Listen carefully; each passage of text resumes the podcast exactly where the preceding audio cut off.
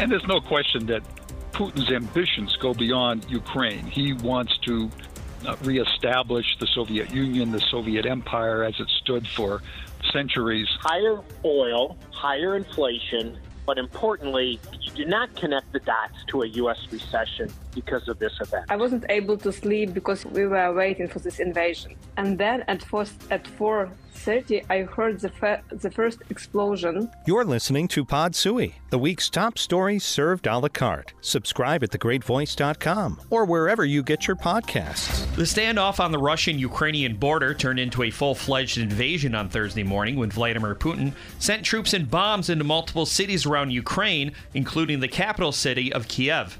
President Biden announced the following retaliatory measures on Thursday afternoon. Today, I'm authorizing additional strong sanctions and new limitations on what can be exported to Russia. This is going to impose severe cost on the Russian economy, both immediately and over time. We have purposely designed these sanctions to maximize the long-term impact on Russia and to minimize the impact on the United States and our allies. We've now sanctioned Russian banks that together hold around one trillion dollars in assets. We've cut off Russia's largest bank, a bank that holds more than one-third of Russia's banking assets by itself, cut it off from the U S financial system. And today, we're also blocking four more major banks. That means every asset they have in America will be frozen. Retired Colonel in the Marine Corps Reserves Mark Kansian, currently a senior advisor at the Center for Strategic and International Studies, went on the Mitch Albom show, and Mitch asked if any of the sanctions the U S has levied on Russia will deter Putin from further military action. I think that the short-term answer is no. Uh, he clearly knew that these sanctions were coming, uh, and he made his move anyway.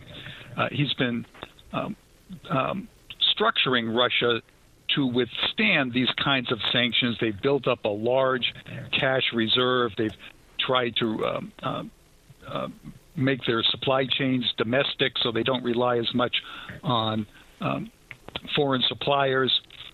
Uh, so in the short term, uh, he's not going to be deterred, and whatever is going to happen in Ukraine is going to happen.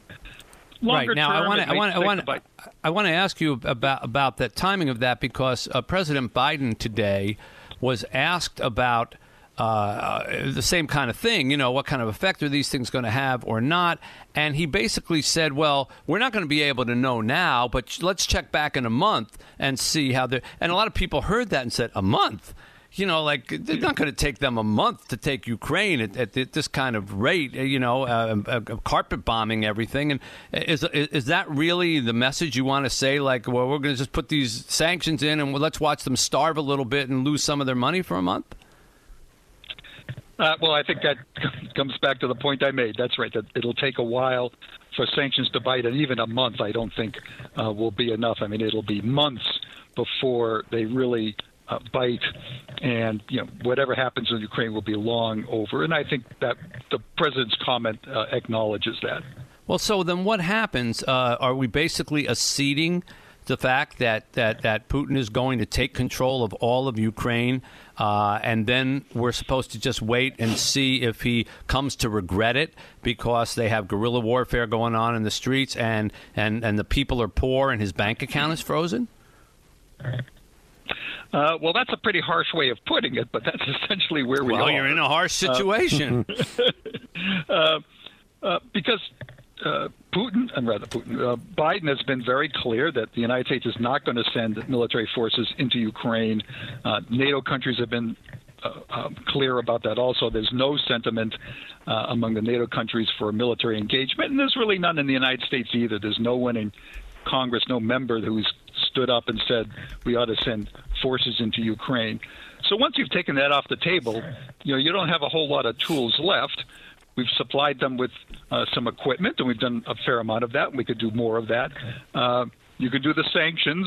Uh, you can stomp your feet in a diplomatic manner, uh, but that's pretty much about it. Um, we've sent a lot of troops into Eastern Europe, but they aren't there to confront the Russians. They're there to reassure our Eastern European allies that in a crisis we'll be there, that we will respond, uh, not just this one, uh, but particularly in some future crisis uh, all of them have. All right, well, do you feel that, do you feel that his desires go beyond Ukraine?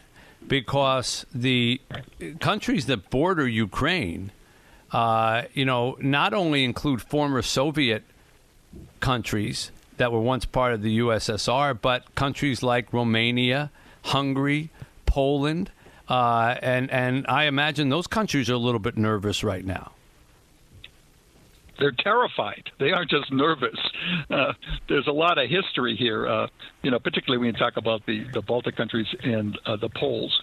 And, and there's no question that Putin's ambitions go beyond Ukraine. He wants to uh, reestablish the Soviet Union, the Soviet Empire, as it stood for centuries.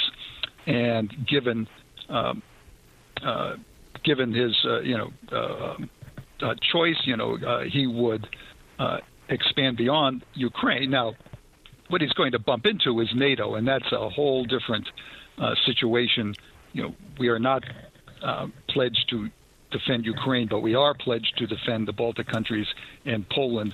And if he tried to make a move there, then we almost certainly would send troops to oppose him. Now, is he crazy enough to try something like that when he's being frozen out economically, and a war like that was going to cost even more money than he socked away over the course of the last months? I mean, you can take on the world. That's a little bit different than taking on Ukraine, which you know you can dominate and, and you've already bitten off little pieces of. But trying to attack a NATO country, I think there are people here who, who, who just are blinking their eyes going, there's no way that happens, is there? But let me ask the question, is there? Well, a week ago, I would have said there's no way that that would happen. Today, I'm not quite so sure. Uh, a lot depends on how this plays out in Ukraine. You know, if he overruns the country uh, relatively easily uh, and there's not a substantial uh, insurgency that has to be put down, then he might start eyeing, uh, particularly the Baltic countries, which are very exposed. Uh, on the other hand, you know, if there's a a major fight for Ukraine, if he only gets half the country and has to uh, stay east of the Dnipro, if there's a major insurgency, uh, then he's going to have his hands full, and you know he can't be thinking about other other um, uh, actions. I, I, I have a question. How long, if they do overtake Ukraine, but like you said, during the occupation, there'll be a lot of resistance. How long does that happen before Russia would install their own government? Are we talking months, or is this, once it's over, immediate? Oh, no, I'm sure the Russians already have a government that's ready to go into place, and all they have to do is break into uh, Kiev to, to, you know, install that government. It, it'll happen immediately, because we've seen that before. You know, when they uh, invaded Afghanistan back in the, whatever, nineteen seventies, you know, they brought in a government immediately. When they um, uh, invaded the Eastern European countries after the Second World War, they had a government ready to go, uh, a government in exile. So they'll be doing the same thing. Hmm. Well, it, it seems like, you know, they'll put in a puppet government, and maybe they'll pull back their forces after that, because, you know, they're only they're only a whistle away. But it seems like something permanent has been broken now between Putin and the West. I, I think there's no question about that, uh, that, you know, many people, you know, myself included, just couldn't believe that he was going to do something like this, you know, that he might bite off more in the east, something in the Donbass. But, you know, a strike uh, at Ukraine as an independent country uh, just seemed difficult to, um, to imagine. But now he's done it. And in the long term, I think that will galvanize NATO, uh, that many of the countries who had, you know, cut way back on their military spending will start increasing. And to be fair to them, many of them have been increasing their spending over the last number of years. I think you'll see that increasing. You're going to see a very big increase in the U S defense budget next year, uh, well, the proposed budget for twenty-three, uh, partly as a result of this experience over the last month or so, pointing out that the United States cannot pull back out of Europe just to focus on China. It's going to have to be uh, engaged globally, and that takes money. What is China's China's position on this? And I'm sure you saw that President Biden was asked, have you spoken to China about taking a position on, on this? And he said, I, I'm not prepared to answer that question, mm-hmm. which was interesting. Well, many people are worried that China's watching this and will come away with a lesson that taking over you know, uh, uh, what you regard as a breakaway province is not going to um, uh, engender the kind of, you know, military response that you might fear. Uh, that would be a mistaken uh, lesson to learn, but the fear is that they will do that. And the reason it'd be a mistaken lesson is the United States has pretty clearly pledged military support to Taiwan in a way that they never did for Ukraine.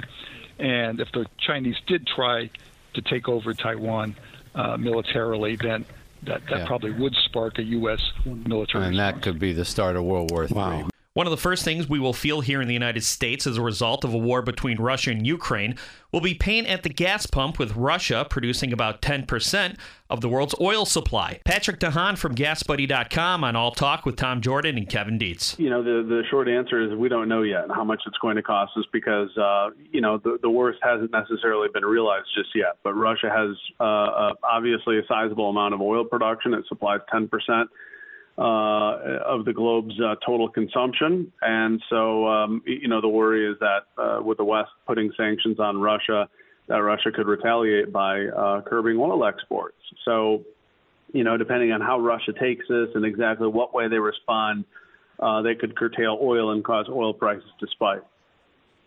So d- would Russia raise prices on gasoline going to Europe? Would they cut them off? And if, and if they cut off Europe, What would that? What would happen then? Is it, are there other sources that they could get gas from? Are there enough sources outside of Russia, but it would just cause the prices to go up?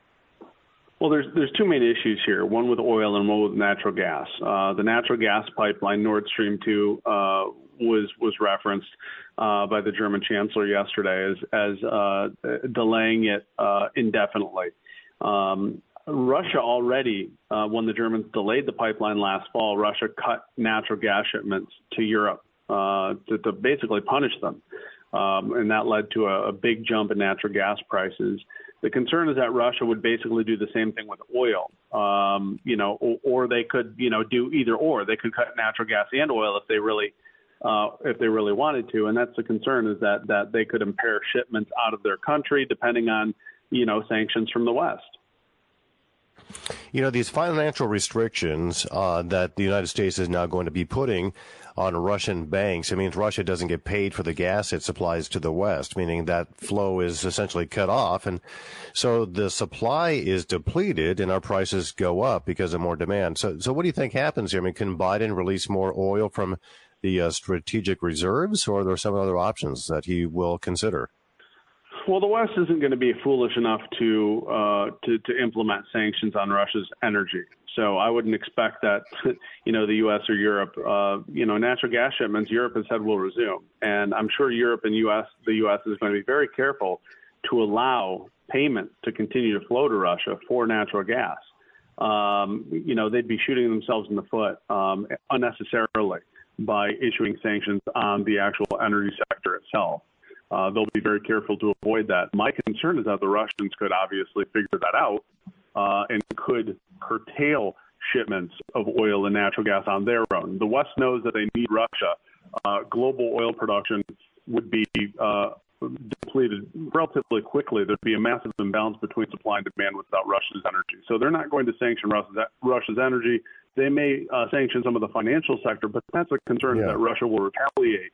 Right, by limiting oil or natural gas exports, and then there's really nothing we can do. Right, there's no, there's no Russia, there's no Saudi Arabia or U S just sitting on the sidelines waiting to pick up the steam, and that's why we're so concerned about what that could do to energy prices. Yeah. So, what about this other option? Um, could Biden restore oil and gas land leases in the United States so we return to more of our own energy independence? Is that something he would ever consider? Sure. But that's not going to help today, tomorrow, or even in a year. Um, you know, that's something that takes four to five years. So, you know, everyone blaming the president for the current status of, you know, energy independence, that, that has nothing to do with Biden. That has everything to do with the fact that the pandemic caused Americans to stop driving, which induced oil companies to trim production. There's there's no magic lever. Biden's policies would affect prices down the road. So he even if he did rescind those policies, again, it's still only going to affect energy prices maybe in two to three years' time. So, you know, there's no, there's nothing Biden can do, although, you know, Iran, which President Trump sanctioned after he pulled us out of Joint Plan of Action, that, that's really the only possibility here that could offset part of Russia's oil production. Uh, you'll remember back in twenty seventeen, Trump pulled us out of the Joint Plan of Action. Oil prices went up. We sanctioned Iran. Their oil can't make it to the global market. Now, if we make a new nuclear deal with Iran, their oil could flow. And that's why oil prices this week are not yet hitting one hundred dollars a barrel, is because it looks very, very close uh, to a deal uh, that we could make with Iran. So oil prices are back off a little bit. They're down at ninety-two dollars instead of ninety-five dollars. Arguably, they'd be at one hundred dollars if Iran was not on the table. And I think that's why the president and other countries are taking the step of making a nuclear deal with Iran. Does Russia need the income from the West, or could they reduce the supply and uh, perhaps, uh, you know, ship to other mm-hmm. other customers, ship to the East?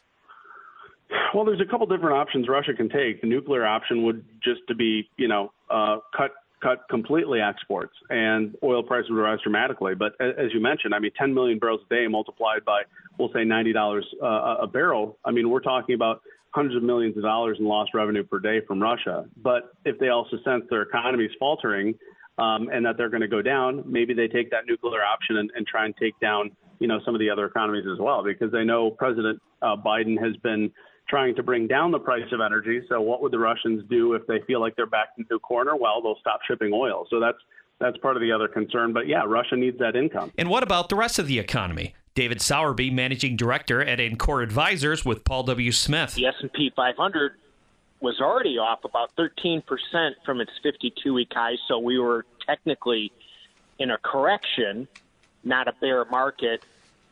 And I suspect, as you said, higher Higher oil, higher inflation, but importantly, you don't, you do not connect the dots to a U S recession because of this event at this time.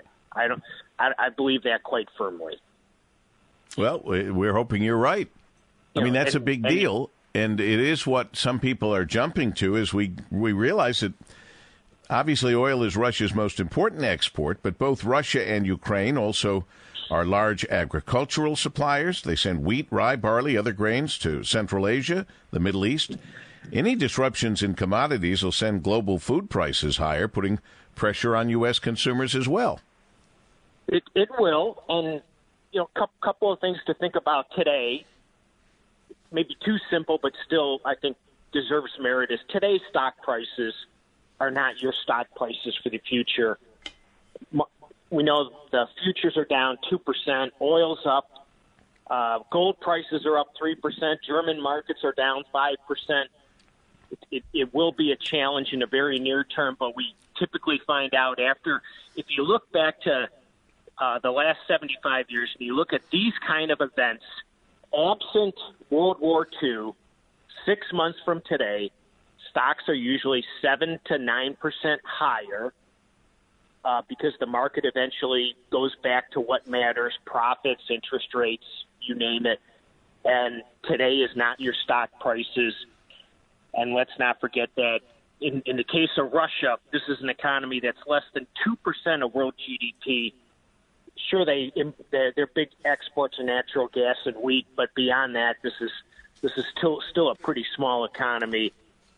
They'll go into recession. They did after they invaded Crimea in two thousand fourteen. But I think for the U S and the global economies to go into recession, very, very low probability. Well, remember, I, I know you do, but the chips and the crisis that has caused and how it's affected us tremendously in the auto industry. Now, I, I know they're coming out with record profits, et cetera, et cetera. Not great for the people out shopping for a car that are paying uh, the M S R P now for the first time in a long time.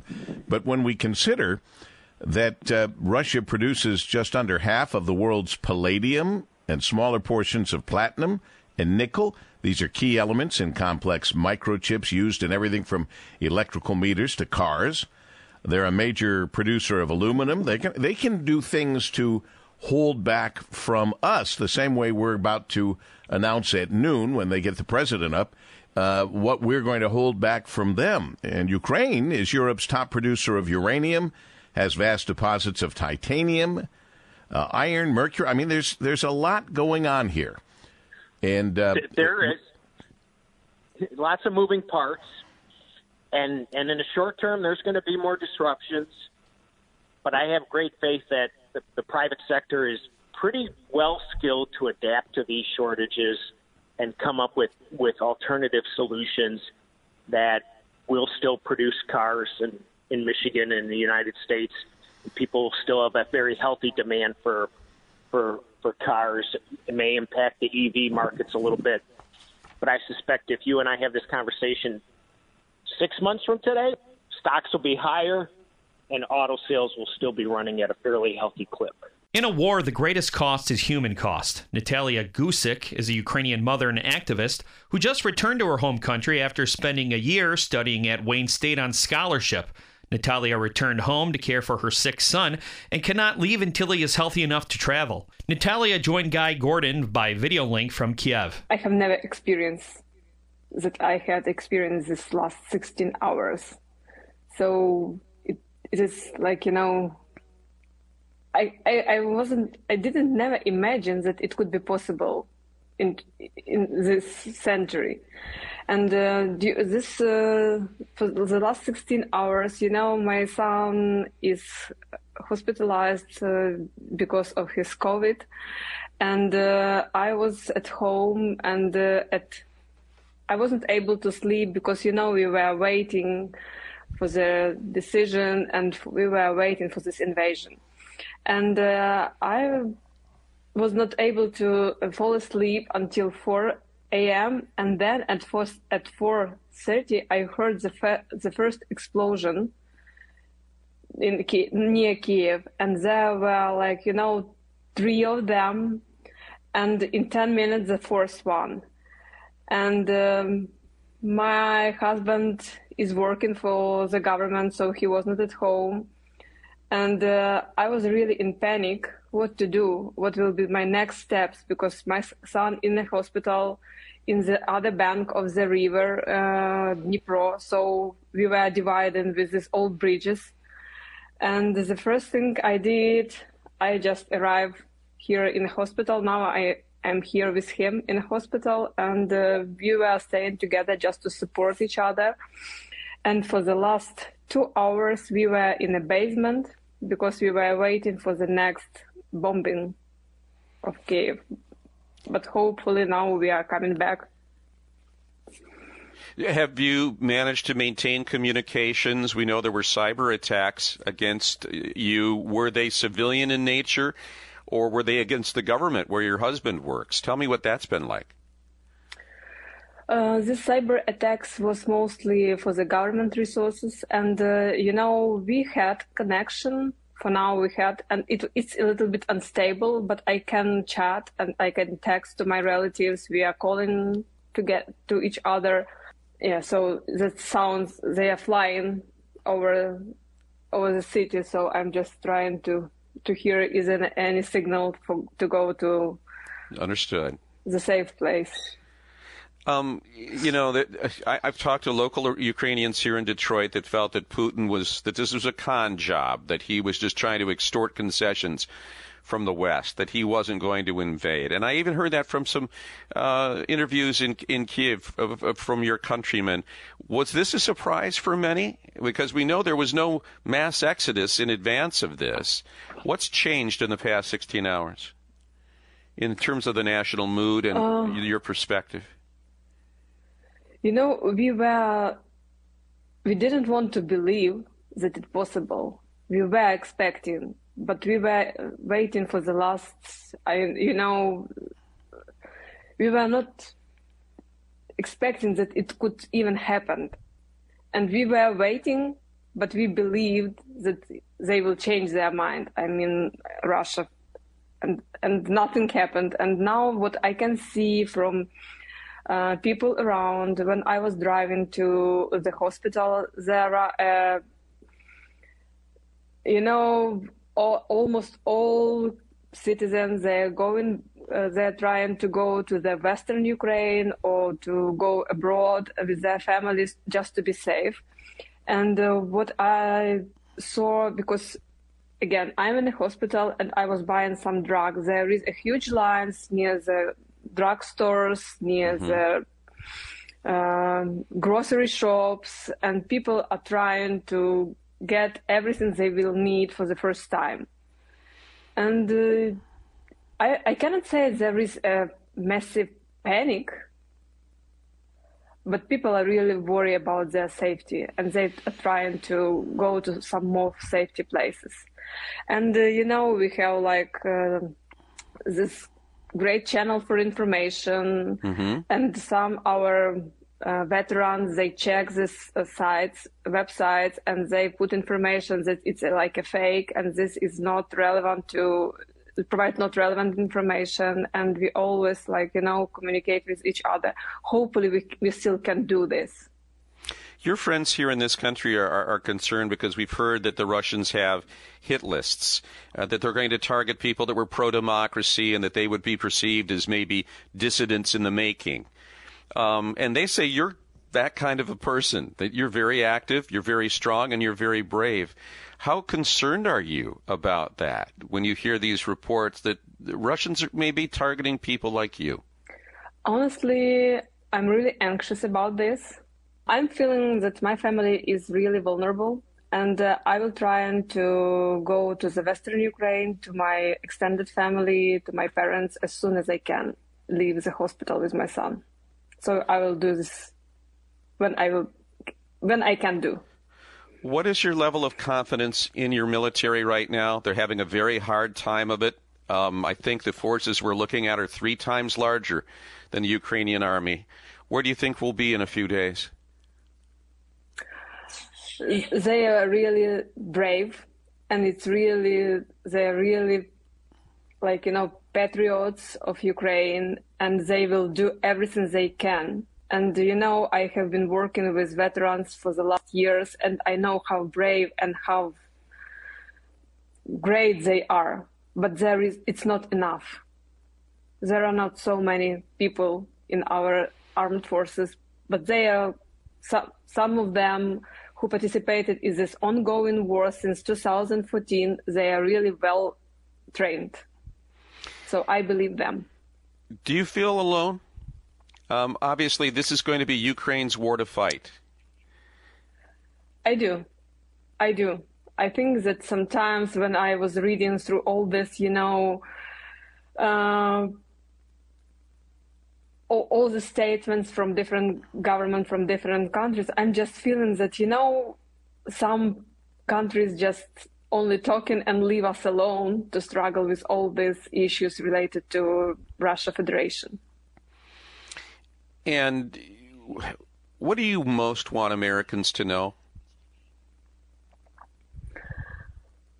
I just want to know, to say, as I was talking, I was, uh, this, I, I, I've been talking about this for the last year when I was in the United States, that, you know, we, we, we have ongoing war since two thousand fourteen, mm-hmm. and no appropriate reaction means that they can do everything. They were trying the first step, it was successful. Then the next step, it's again, can be successful. But the European country, countries could be next one. It's again, you know, like a challenge for our democracy and for all these international agreements. It doesn't work. It seems like it doesn't work. Okay. I, the, uh, you're being very brave. Um, in the face of all this, I, I, I, I admire your, your bravery, Natalia. Um, is there was a sense of defiance on the part of the Ukrainian people. We have seen them weapons training. We have seen women, young teens, weapons training. But in the face of real violence, is the resolve still there to defend your country? Oh, yeah. There are so many brave people staying here. Yeah, they are. They will. Those who are really afraid about their children and families, they were trying to move to the Western Ukraine and uh, to Poland, but they will come back. All right. I, I, I, I truly believe they will do. All right. So what are your plans? Uh, when can your son get out of the hospital, and when can you get to a place of safety? Uh, honestly, um, I'm just I'm just thinking step by step, and the first step for me is just to get my son from this hospital, and I feel I hope hopefully he will be better, and then the next step go to my parents to make sure they are safe.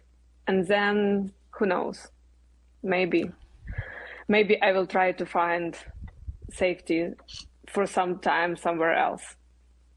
All right. Well, you are in our thoughts and our prayers, and uh, we, we wish for peace for Ukraine. We wish for independence, certainly, and we appreciate you sharing your, your time and, and at some peril doing that. We appreciate it. Thank you. Slava Ukraini. They'll do it for Pod Sui this week. For full interviews or anything else you might have missed, go to the great voice dot com. See you next time.